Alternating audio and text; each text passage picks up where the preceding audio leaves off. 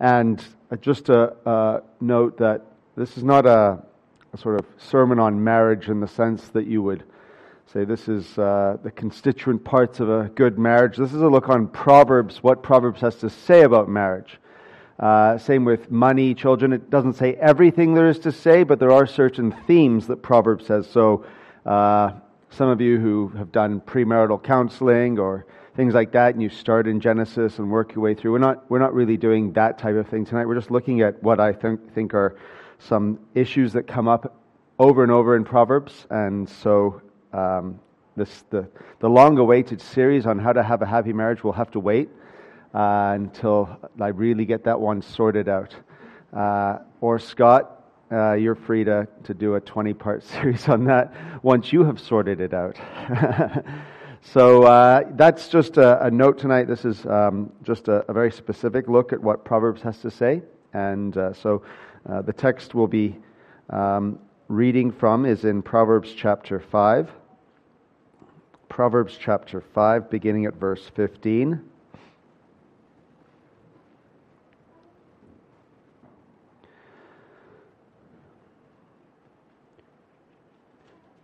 Proverbs 5, verse 15 Drink water from your own cistern, flowing water from your own well.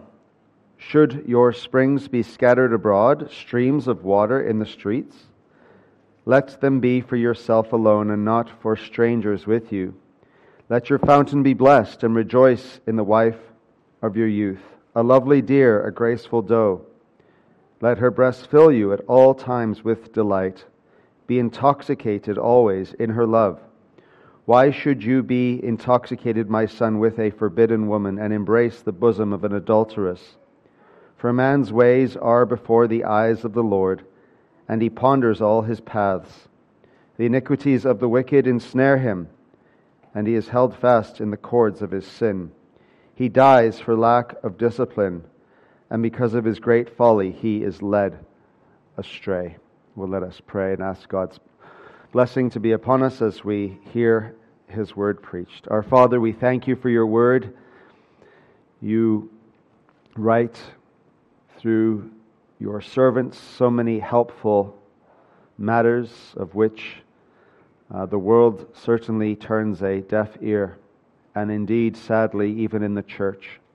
We ask, O oh Lord, that we will not be those who have ears but do not hear, or eyes but do not see, but rather we will be those who, by the power of the gospel, are submissive to every word that proceeds from the mouth of our Lord.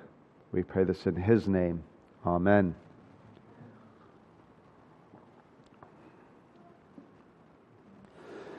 Well, the book of Proverbs is an interesting book because you have to uh, make sense of it in so far as you don't allow uh, yourself to get too carried away by an interpretive grid that can lead you astray. So there are certain commands that are offered from the perspective of uh, a father speaking to his son. So you look at the first several chapters, and it's very um, blatant that uh, the the advice is my son, and then again my son, my son, my son. Could we also take uh, the advice offered to the son and flip it around and say this is a mother speaking to her daughter? Yes, but it is from the perspective of a father to his son.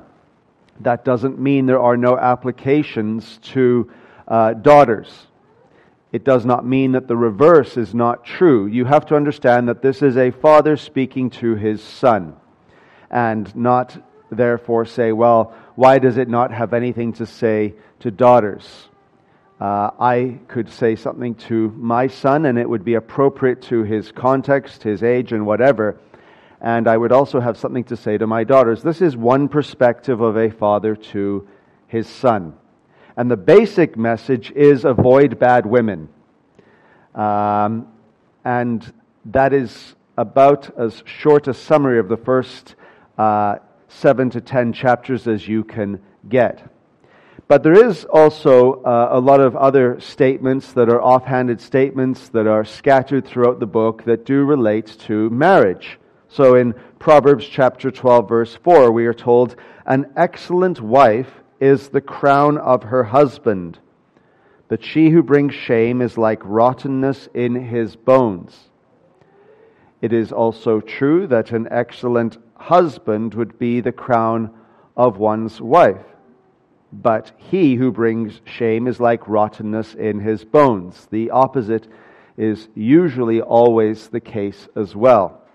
In Proverbs 18:22, a proverb that uh, was offered to me as an early Christian and one that I memorized from a very young age as a Christian, he who finds a wife finds a good thing and obtains favor from the Lord.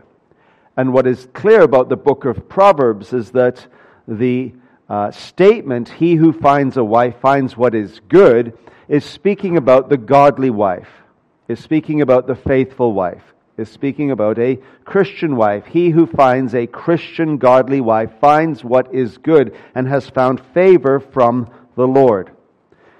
Another chapter onwards, in Proverbs chapter 19, verse 14, we are told, House and wealth are inherited from fathers, but a prudent wife is from the Lord.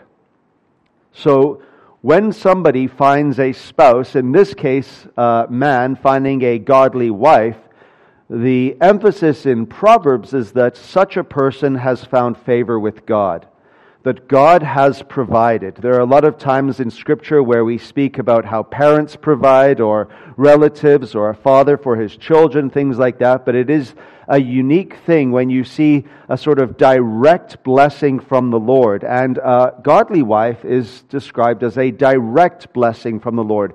Is it also true that a godly wife is the result very often of her parents raising her well? Yes. We know that to be true. But God seems to take the direct credit for a godly wife. And I think the same would be true of a godly husband. Now, I was reading some of the old poets and moralists, and sometimes what even people in the world have to say about marriage. And uh, one philosopher said, It is vain for a man to be born fortunate if he be unfortunate in marriage. It is vain for a man to be born fortunate with all sorts of blessings and honor and dignities if he be unfortunate in his marriage. And that is indeed the case. A bad marriage can ruin a life, and I mean ruin a life. So, as chapter 1 tells us to embrace wisdom, the remaining 30 chapters show us what this wisdom actually looked like.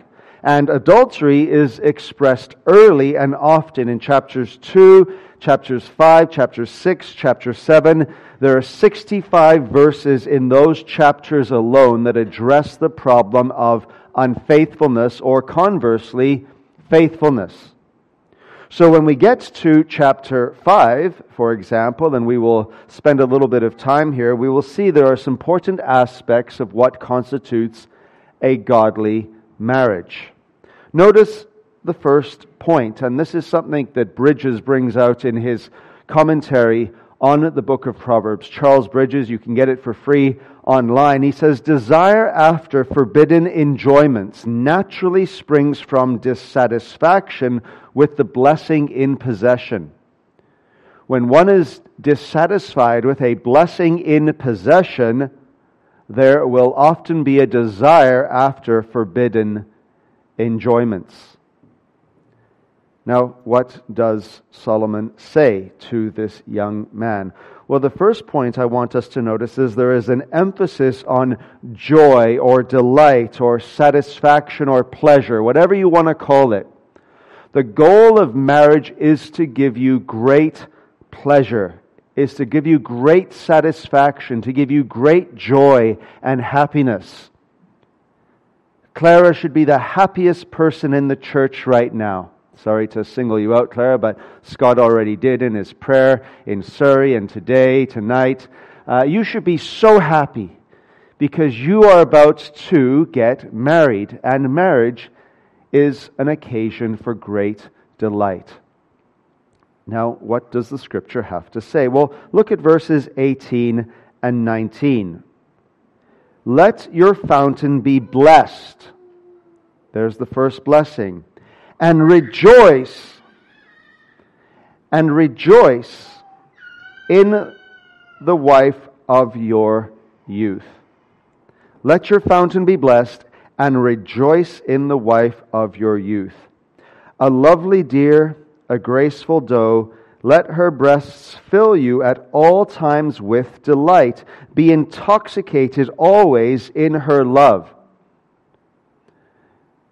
This is something that Christians should affirm without any form of embarrassment that we believe that God wants to bless us in very unique and distinct ways. And one of the greatest blessings that God can give to a man and to a woman is the gift of marriage. And in the context of what we are being told here in Proverbs chapter 5, verse 18 and 19, a great deal of that is the physical side of that.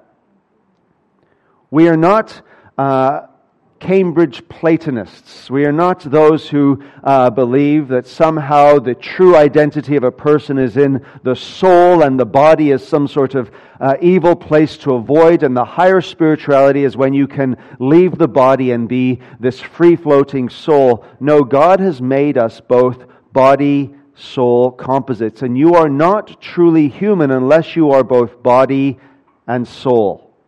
That is your identity. And God has created pleasure for the body. That may be in the things that you eat, it may be in the things that you drink, it may be in the beauty that surrounds, and it certainly is in the physical relationship between a man and a woman. It is to be enjoyed and not avoided. And so we are told, let her breasts and that is basically synecdoche, where there is a part for the whole. Let her, in her sexuality as a woman, fill you at all times with delight. I don't know what the all times means in reality, by the way. The scripture doesn't actually go into those types of details because uh, we are not Muslims where you pray five times a day and you face a certain direction. The all times is like the praying at all times. You notice how so many people say, what does it mean for to pray at all times? Well, just remember that whatever answer you give for praying at all times, you may need to give for this verse. So be careful how spiritual you are. Basically, we can say that it should be a consistent pattern in a marriage, so long as health and age and everything else notwithstanding, a consistent pattern where a healthy marriage will be known by the delight two people have in intimacy with one another. Be intoxicated always. You should actually enjoy that relationship, that physical relationship that God has given you. So there is an emphasis on joy, delight, satisfaction, and pleasure.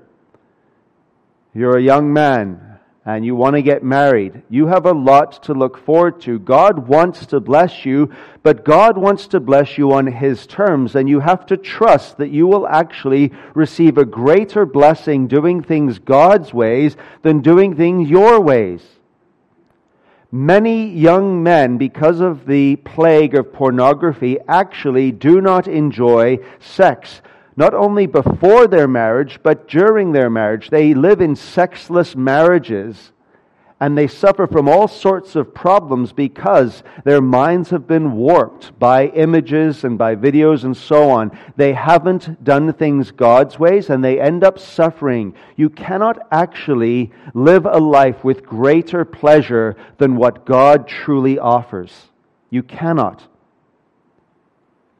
So there is an emphasis on joy, delight, satisfaction, and pleasure. There is also an emphasis in verses 15 to 19 on it being within marriage. So notice in verse 15 drink water from your own cistern, flowing water from your own well. Should your springs be scattered abroad, streams of water in the streets, let them be for yourself alone and not for strangers with you. Let your fountain be blessed, and rejoice in the wife of your youth. A lovely deer, a graceful doe, let her breast fill you at all times with delight, be intoxicated always in her love. The seventh commandment, maybe you grew up in the church, uh, sitting here, good Dutch person, a URC church or a CanRef church, and the Ten Commandments were read every Sunday, and I have no problem with that. I'm not here to criticize that. But I am here to say that a lot of times we hear the commandments in the negative do not commit adultery, do not steal. And we forget that the scriptures actually not only teach the negative, but they command the positive do not commit adultery means that within the marriage you should be fulfilling the intended purpose of the marriage, and that is found here in Proverbs chapter 5, verses 15 to 23. The seventh commandment actually protects you not only from adultery, but protects you so that you can enjoy the blessings that belong uniquely to the marital relationship.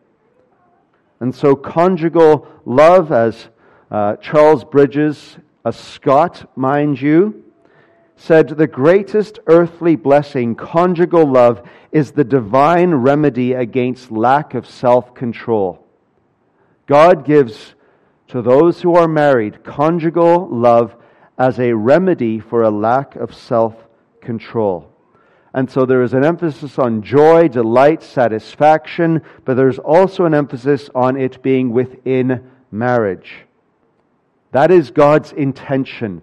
For happiness to truly exist, it must be in the context of marriage. There's also an emphasis in verse 20 on avoiding other women. Why should you be intoxicated, my son, with a forbidden woman? Who is the forbidden woman? It is anyone who is not your wife. Why should you be intoxicated, my son, with a forbidden woman and embrace the bosom of an adulteress? There is an emphasis on avoiding other women. And with that, there is an emphasis on avoiding judgment. You see that in verses 22 to 23. The iniquities of the wicked ensnare him and he is held fast in the cords of his sin. He dies for lack of discipline, and because of his great folly, he is led astray. God is warning through Solomon to the young man do not involve yourself in another relationship with another woman. It will lead to judgment. You can have blessing, you can have joy. Don't do it. And you just flip over to the next chapter.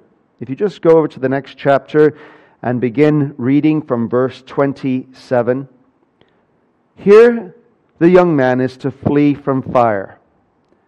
There's no such thing as friendly fire. Proverbs 6, verse 27 Can a man carry fire next to his chest and his clothes not be burned? Or can one walk on hot coals and his feet not be scorched? So is he who goes into his neighbor's wife. None who touches her will go unpunished. People, do not despise a thief if he steals to satisfy his appetite when he is hungry. But if he is caught, he will pay sevenfold. He will give all the goods of his house. He who commits adultery lacks sense. He who does it destroys himself. He will not, he will get wounds and dishonor, and his disgrace will not be wiped away. Some of God's fiercest judgments in Scripture have to do with reference to sexual immorality. And here, God is warning the young man do not do it. You will pay severely for a moment, a fleeting moment of delight, you will pay with shame, with dishonor, with regret, with having to look into the eyes of someone you once made vows to or loved and saying, I did this. It's not worth it. and it's as though you would almost want to take your sons or your daughter with the hot coals and say, Walk on these, walk on these hot coals, and tell me your feet are not going to get scorched. And you would say, You're a madman. Why would you do that to your boys? And if that was the only way in which you could convince them that adultery will be ten times worse than the pain they would experience from those hot coals, I would do it. I would. I know that sounds crazy, but I'm willing to stand by it. If I knew that my boys had to stand on hot coals to learn a more valuable lesson to never commit adultery, I would do it. But that is God warning you here. You will pay. The problem is that there is an allure, and Solomon understands that. If you go back to chapter 5 and look a little bit early on in verse 3, it's not as though Solomon's unaware of this. In fact, if anyone's aware of how alluring beauty can be, it is Solomon. For the lips, verse 3, of a forbidden woman drip honey, not vinegar, honey and her speech is smoother than oil. But in the end, she is bitter as wormwood, sharp as a two edged sword. Her feet go down to death, her steps follow the path to Sheol. She does not ponder the path of life, her ways wander, and she does not know it. Just as Solomon is warning the young man, so we could also warn a young woman about a man whose lips drip with honey, whose speech is smoother than oil. But if he is not a godly man, and if he is not someone that you could marry, or he's someone who is married, that person is going to destroy you.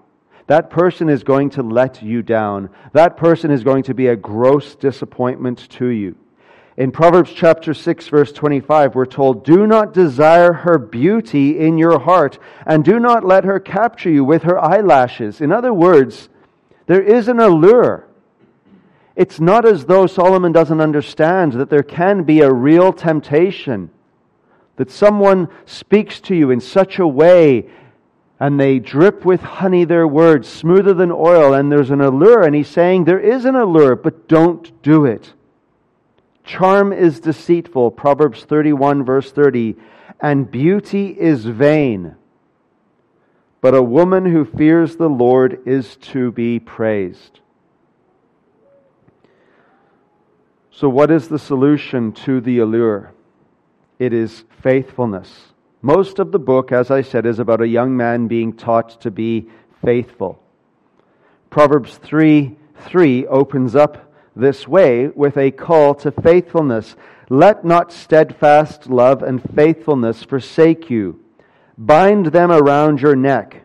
Write them on the tablet of your heart, so you will find favor and good success in the sight of God and man. Do you want to find favor and success in the sight of God and man? Be a faithful person there are many, many people who have said, I love him or I love her, and they have loudly proclaimed their love for one another, and then they have been unfaithful. Faithfulness is actually the most important aspect of a marriage. With the world having no clue about what love really is, the scriptural pattern of love is bound up with faithfulness if there is anything that you want from your spouse, it is faithfulness. Proverbs 31, verses 10 to 12 An excellent wife who can find? She is far more precious than jewels. The heart of her husband, what?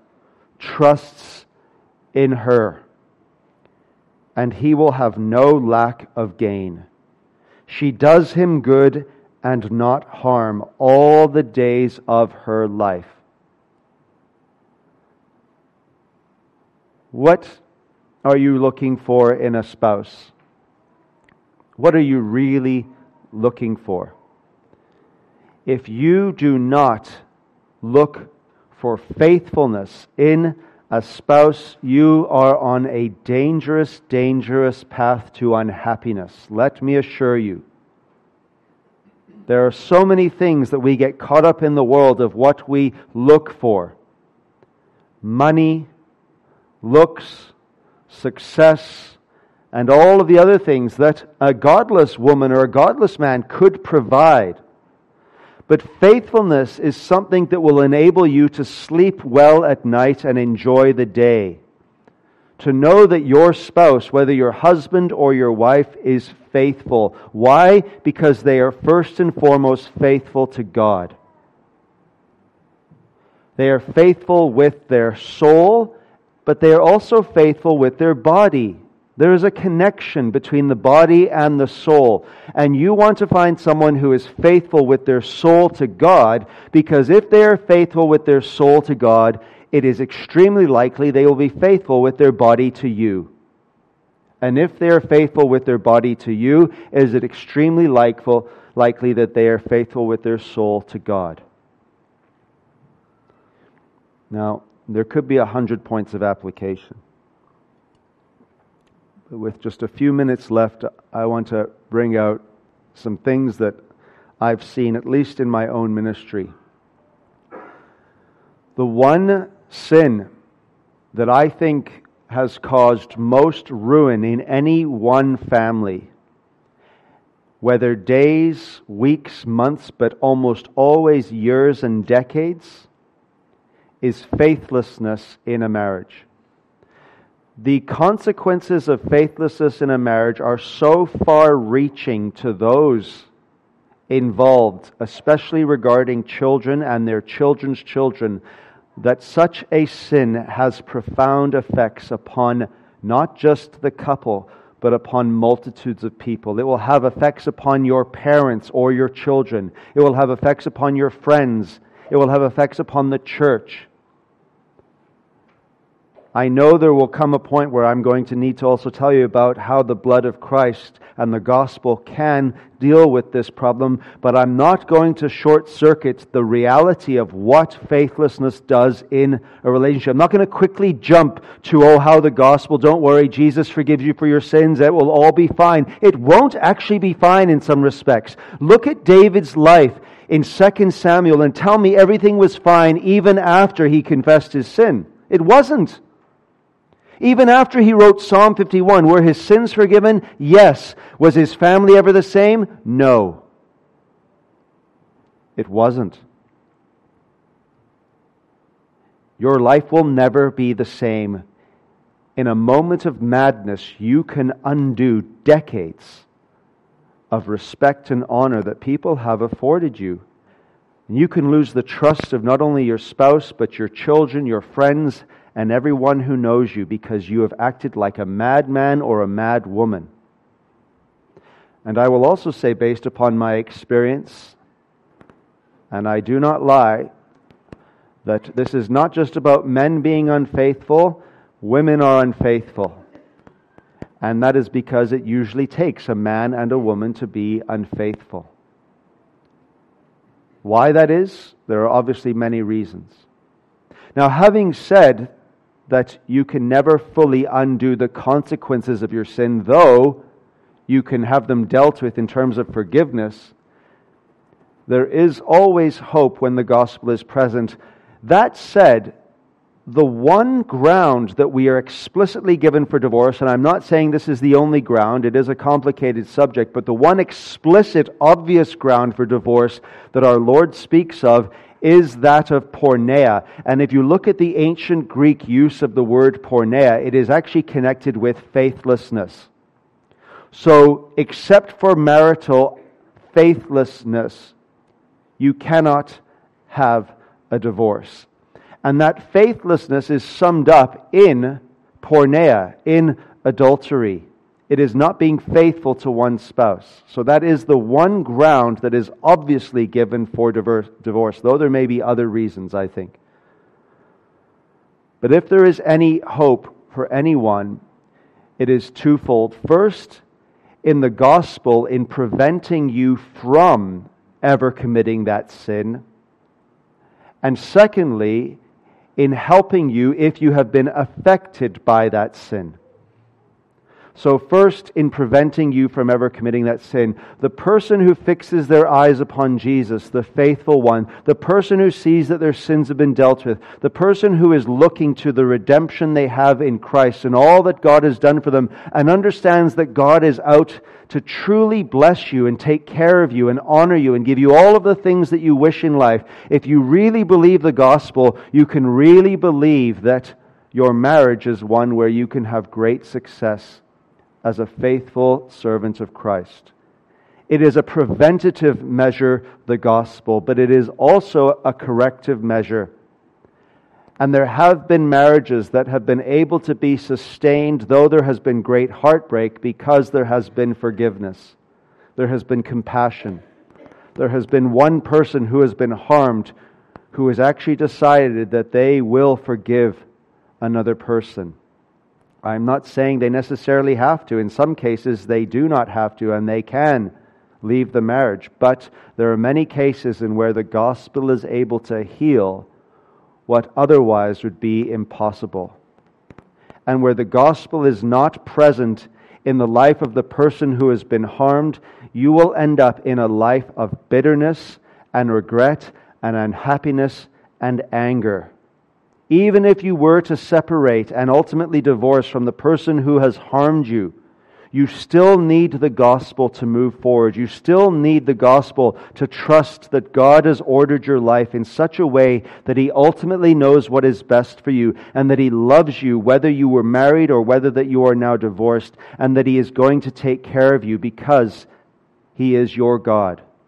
And so, whether it is the gospel that prevents faithlessness or whether it is the gospel that promotes faithfulness, you all need the gospel for any of these truths to be taken to heart. Let me assure you, and I say this for the last time, there is nothing more precious than the gospel. But there is nothing more precious than when the gospel actually does precisely what the gospel is meant to do, and that is protect you and assure you and comfort you in the holy bond of marriage, which is a great gift that God has given to us to enjoy. Let us pray. O oh Lord, we thank you for the gift of marriage and pray that we may know how to enjoy your gifts and not ruin them. Faithlessness, O Lord, is bound up with sin, and so we ask that you will not only forgive our sin, but keep us from sin. Lead us not into temptation, but deliver us from the evil one, so that you may have the glory, and that we may be satisfied in your glory being brought out in our marriages and our lives. We also pray for protection for those who are not yet married that they may be faithful towards you, knowing that you have all manner of blessings stored up for them, and that we must trust you with everything in our life, whether the gospel or whether our spouse or whatever it may be. We ask this for Jesus' sake. Amen.